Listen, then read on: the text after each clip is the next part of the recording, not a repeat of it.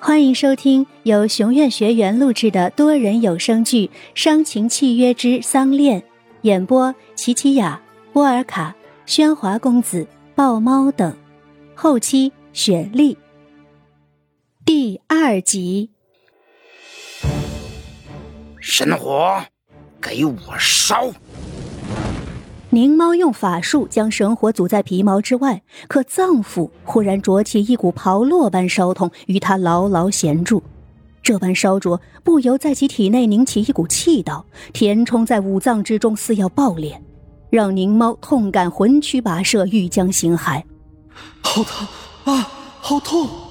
见宁猫那般吃痛模样，仙翁更是乘胜追击，一道蓝火紧跟着从设顶中喷驰而出。形如苍龙，一口将宁猫噬下，瞬即化为火鼎，将它束在其中。被烈火裹身，如剑斧般刺心刮骨，啄其眼，割其喉。宁猫观不见，后无声，敖感自知已难渡此劫，欲将化骨融血，却仍不甘受炼。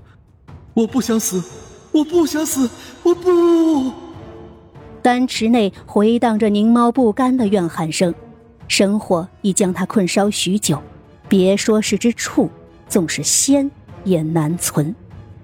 唉，只可惜我的丹呐！仙翁哀叹自己的仙丹已与那孽畜一同燃毁，将云斩一挥，便让神火渐从那畜躯退去。这，这怎么会？神火退去瞬间。竟让仙翁庞然惊愕，只见神火之中竟结出一只红火赤兽。仙翁未曾料到，这灵畜已被那颗仙丹护心守气，而自己那道神火竟助了这畜生褪去了血体凡躯。此刻，眼前的灵猫已如新生，屈然不悔，赤眼晶晶，化为一只属火兽仙。啊！不，这不可能！我千年道行会降服不了你这只畜生。仙翁欲要再向设定做法，宁猫见之，怒气凶势悬顶，即刻双瞳内竟击出一道威煞，刻入那顶符之中。闻惊一声撼天巨响，仙翁的设定被击个粉碎。啊！我的鼎怎会如此？区区兽畜何来这般威力？见那仙翁因损了法器而分了神，法力弱减，得以成器可攻。宁猫腹痛吃兽，冒上浑身气力，冲向池内炼鼎，以躯相击。没想到那万斤重的玄铁之炉竟能被他拔然崛起，冲向冰壁，破龙而出，险些击中仙翁。趁其躲闪不备，宁猫得以跃龙而逝，疾风丧逃。奔逃中，宁猫惧怕那仙翁会追来，半刻也不敢停歇。腹内烫似火的仙丹，更使其每跃一步，皆要牵起阵阵刺痛。然以痛失方向的宁猫，只管向前，唯想逃离这仙池之剑。眼旁纤纤许景渐渐淡去，宁猫不知逃到了何处，只发现自己身处在一片枯草朽木之境。如此荒漠之地，也许已出了仙界吧。缓下步来，凝猫试着去收了身上的赤火，可这赤火由内而燃，腹内那灼心的丹药仍不肯作仙，烧得凝猫好是生痛，只想寻潭冰湖冷泉来静缓。水，哪里有水？嗅到空气中传来一股湿冷，凝猫断定前处必有清湖，灼烧难忍，拔腿跃了几步，当真寻到一处湖水。顾不得其他，宁猫纵身一跃，跳入湖中。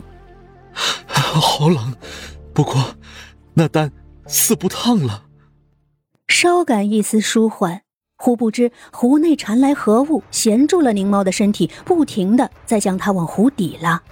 宁猫意图挣脱，但这无形的力量却无从反抗，身心均已耗尽。宁猫见要昏厥过去，就在魂眼忽觉之时。灵猫似见一缕轻影飞将破水穿来牵回他的身子将其拉向湖面。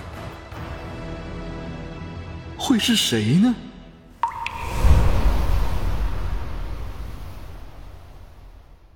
二零一一年香港。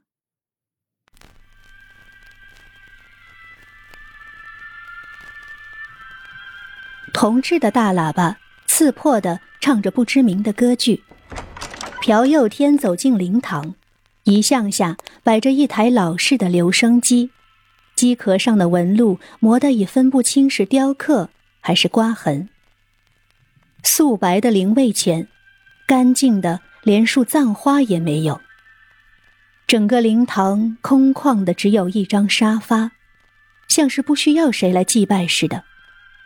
沙发上躺着的正是守孝的子孙，正式的继承人郑彦浩。少爷，佑天轻推，将睡梦中的人唤醒。少爷，回屋睡吧。燕浩搓了搓困倦的脸。从沙发上坐起，擦燃火柴，点上了一支烟，深吸一口，边吐着烟边问着：“找到了？”留声机卡带似的停了下来，是佑天移开了唱片上的走针，打断了这不协调的艺术。是的，少爷，靠近广东，是一个叫林村的农户，家里有五个。不用汇报的那么细，我只要结果。燕浩打断了佑天的话，似乎这只是件毫不关己的小事。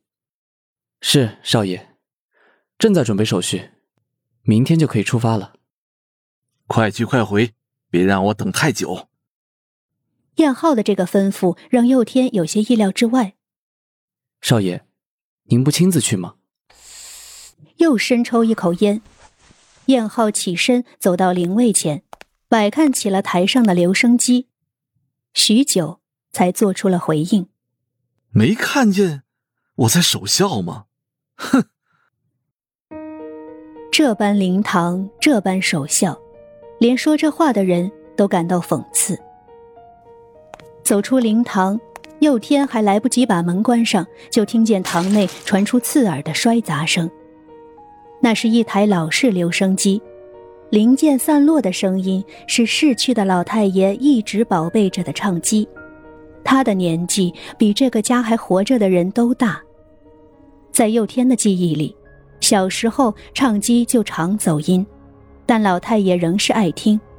直到老太爷健忘的不记得放唱碟上去时，佑天才知道，老太爷爱听的不是曲儿，而是唱机里发出的机械声。燕浩坐在沙发上粗喘着，盯着烟灰缸下压着的那份遗嘱，侧头靠在沙发上，望着墙上的那幅黑白照片，那个令他永远也猜不透的人，会是谁呢？口中不由得问出这句话，让燕浩想起刚才自己做的那个梦。